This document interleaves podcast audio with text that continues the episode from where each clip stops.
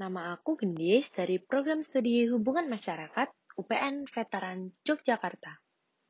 Di kesempatan kali ini, kita bakal belajar bareng soal dasar-dasar logika. Sebelumnya, kalau aku ada salah, mohon dimaklumi dan dimaafkan ya. Soalnya aku juga masih belajar nih tentang dasar-dasar logika. Sebelumnya, buat mengantisipasi kita mulai tapi masih bingung, aku bakal jelasin dulu nih apa sih maksudnya logika? Dan materi apa sih yang bakal aku bahas kali ini di Podcast Nation 2? Jadi, logika itu singkatnya secara etimologis berasal dari bahasa Yunani dari kata logike. Kayaknya sih kayak gitu ya cara ngucapinnya. Yang berhubungan dengan kata logos, yang berarti ucapan atau pikiran yang diucapkan secara lengkap. Logika sebagai suatu studi secara sederhana dapat kita batasi sebagai suatu kajian tentang bagaimana seseorang mampu untuk berpikir dengan lurus.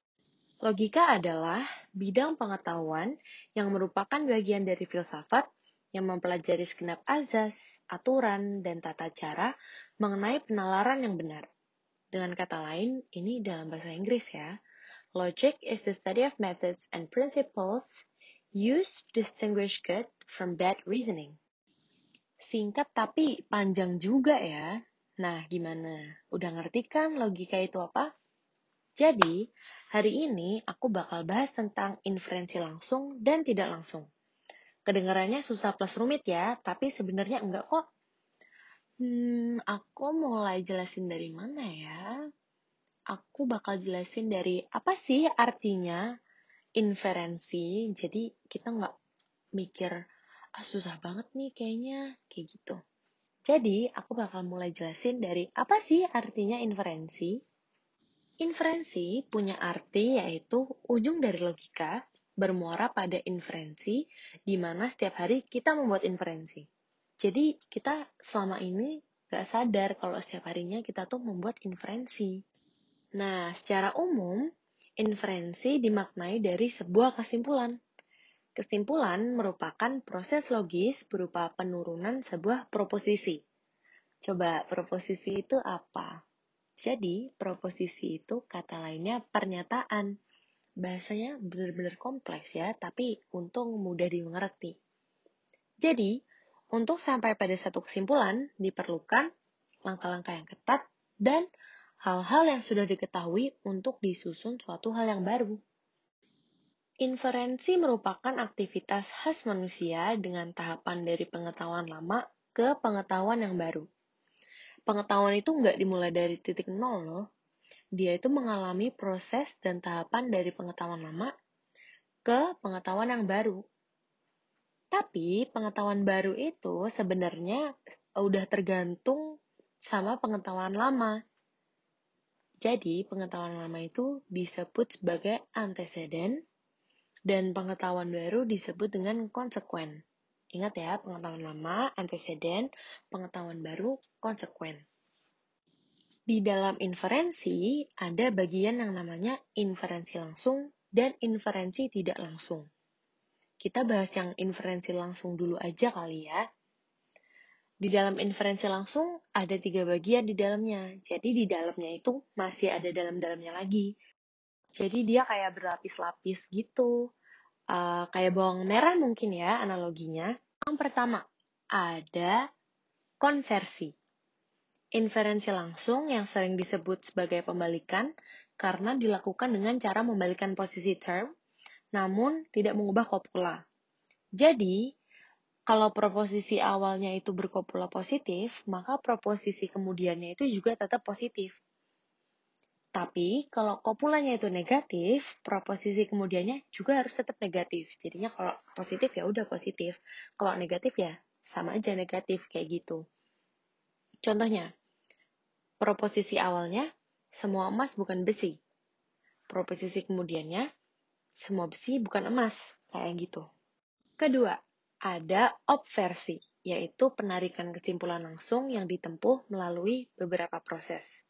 Yang pertama, jika proposisi premis afirmatif, itu harus diubah jadi negatif. Kalau proposisi premisnya itu negatif, berarti diubah menjadi afirmatif. Jadi cuma dibalik aja kalau proposisi premisnya afirmatif diubah jadi negatif, tapi kalau negatif diubah jadi afirmatif kayak gitu. Yang kedua, negasikan term predikatnya. Contohnya proposisi awalnya semua serigala bukan manusia, proposisi kemudiannya semua serigala adalah non manusia. Kayak gitu. Yang terakhir, ada kontraposisi. Kontraposisi, benar yaitu inferensi dengan cara menukar posisi subjek dan predikat yang sudah dinegasikan lebih dulu. Penarikan kesimpulan langsung kontraposisi dapat dilakukan melalui yang pertama, dinegasikan term subjek dan term predikatnya. Yang kedua, konversikan term subjek dan term predikat yang telah dinegasikan sebelumnya. Contohnya, proposisi awalnya sebagian demonstran bukan mahasiswa. Proposisi kemudiannya, sebagian non-mahasiswa bukan non-demonstran. Seperti itu. Sekarang kita lanjut masuk ke oposisi. Sebelumnya, review dulu ya. Tadi kita bahas apa aja. Kita harus keep this in mind. Jadi, kalau di dalam logika itu, kita kenal ada empat jenis proposisi. Jadi, ada proposisi A, E, I, dan O. Jadi proposisi A itu universal afirmatif, proposisi E universal negatif, proposisi I partikular afirmatif, dan proposisi O partikular negatif. Tujuan utama menyelidiki proposisi kategoris adalah untuk mengungkap peran proposisi dalam formasi sebuah argumen. Tapi ternyata kita bisa menginterpretasikan proposisi universal A dan E dalam dua cara, di mana menurut interpretasi yang satu, sebuah argumen bisa valid, sementara menurut interpretasi lainnya bisa invalid. Jadi sebelum kita mengevaluasi argumen, kita tuh harus bisa mengeksplorasi dua kemungkinan interpretasi proposisi universal dengan fokus pada existential import. Nah, apalagi ini existential import? Jadi, existential import itu apabila sebuah proposisi membuat klaim sebuah eksistensi atau tidak.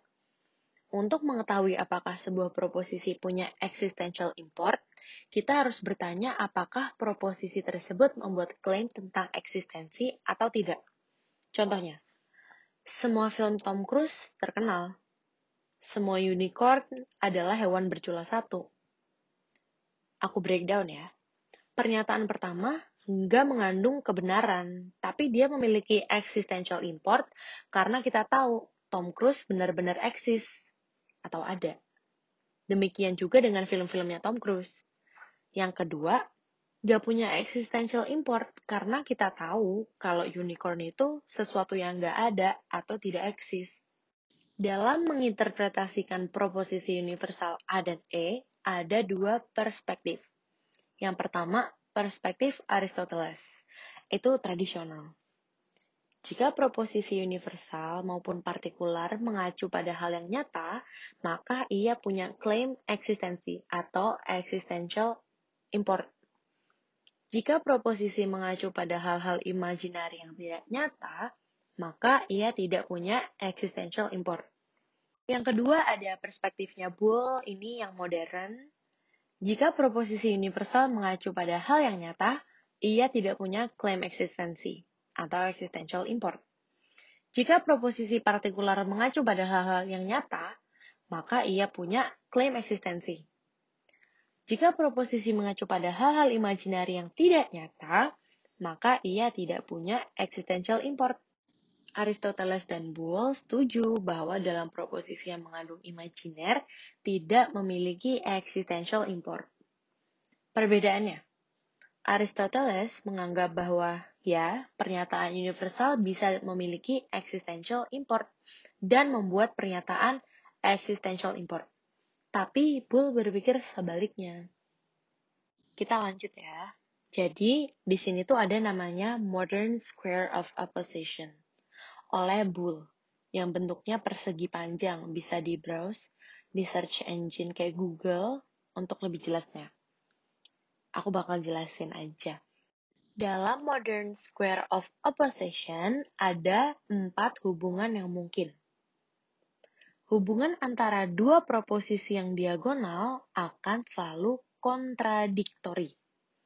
Dalam logika, kontradiksi yaitu ketika sesuatu adalah iya dan bukan pada waktu yang sama, dengan cara yang sama, serta aspek yang sama. Contohnya, saya ada di dalam ruangan dan saya tidak ada di dalam ruangan. Pernyataan di atas kontradiktif, hanya satu yang benar, tidak bisa dua-duanya itu benar. Akhir, apa hubungan antara garis vertikal dan horizontal? Dalam modern square of opposition, keduanya tidak bisa diketahui. Secara logis, keduanya tidak bisa ditentukan.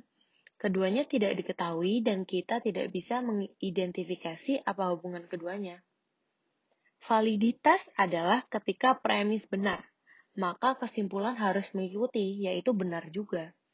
Validitas dapat dibedakan menjadi dua. Yang pertama, conditional validity atau validitas proposisi menurut Aristoteles.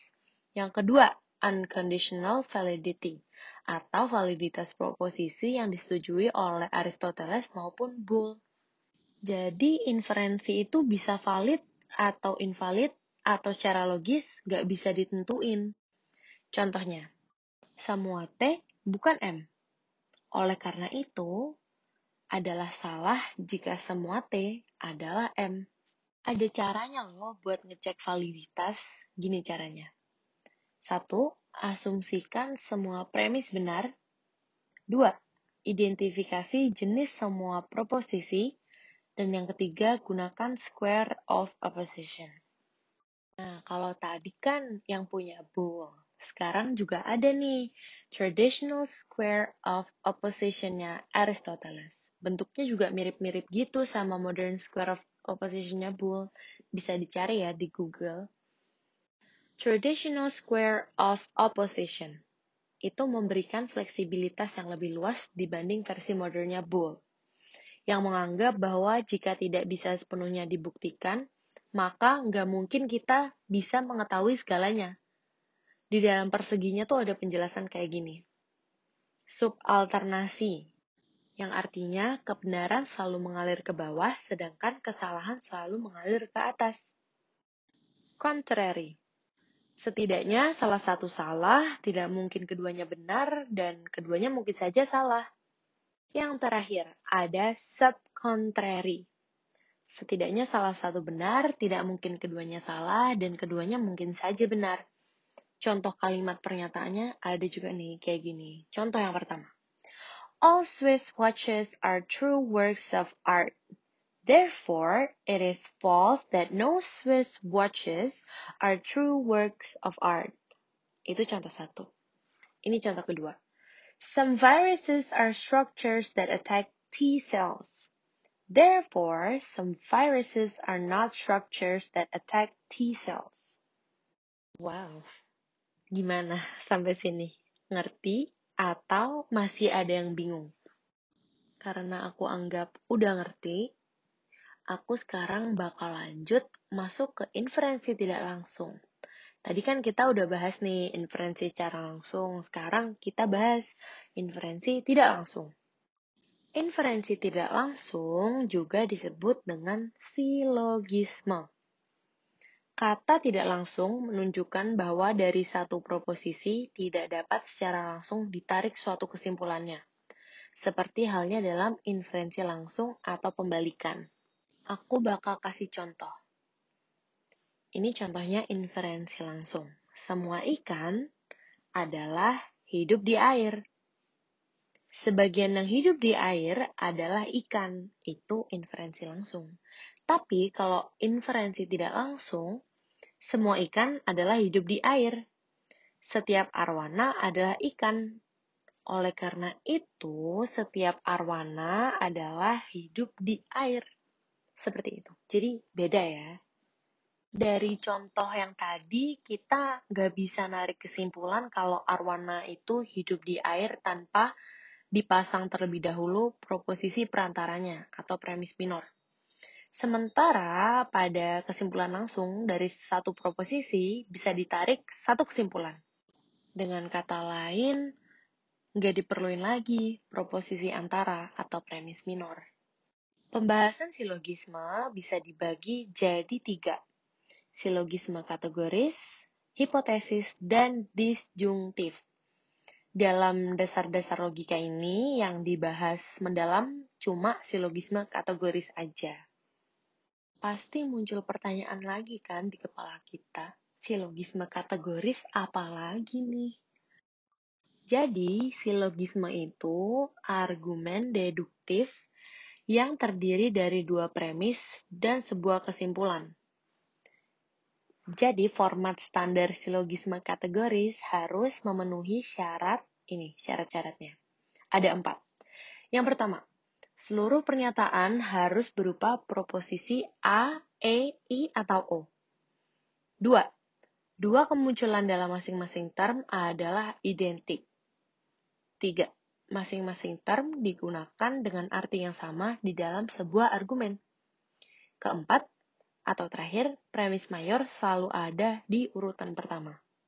Di dalam silogisme kategoris, elemen terkecil adalah term atau terms. Terms bukan hanya kata yang digunakan, tapi merupakan makna dari serangkaian kata-kata. Setiap proposisi memiliki satu subjek dan satu predikat. Jika silogisme kategoris memiliki tiga pernyataan yang berbeda, berarti akan ada tiga jenis term yang berbeda. Jadi ingat, kalau memiliki tiga pertanyaan yang berbeda, berarti bakal ada tiga jenis term yang berbeda. Terms itu juga dibagi jadi tiga. Yang pertama term major atau predikat dari kesimpulan, kedua term minor atau subjek dari kesimpulan, yang ketiga ada term middle, hanya muncul di setiap premis tapi nggak muncul dalam kesimpulan. Silogisme tuh juga punya standar loh. Jadi M, P, dan S itu bisa dipindah-pindah selama ngikutin peraturan bahwa predikat dan term mayor selalu ada dalam premis mayor dan term minor ada di dalam premis minor. Sementara itu, lokasi term middle tidak dipermasalahkan kecuali kita pengen tahu aja apakah suatu argumen itu valid atau invalid. Selalu perhatiin konsistensi di sini. Setiap term selalu muncul dua kali, M, P atau S, menunjukkan bagaimana bentuk silogisme standar selalu terlihat. Yang kedua, ketika mentranslasikan ke dalam form yang standar, selalu mulai dari kesimpulan. Sekali kesimpulan ditemuin, maka kita akan nemuin urutan premisnya. Nah, banyak banget ya ternyata bahasan kita hari ini. Gimana materinya? Susah atau susah banget? Karena menurut aku sih ini kompleks ya dan harus dimengerti berkali-kali baru bisa ngerti banget kali ya.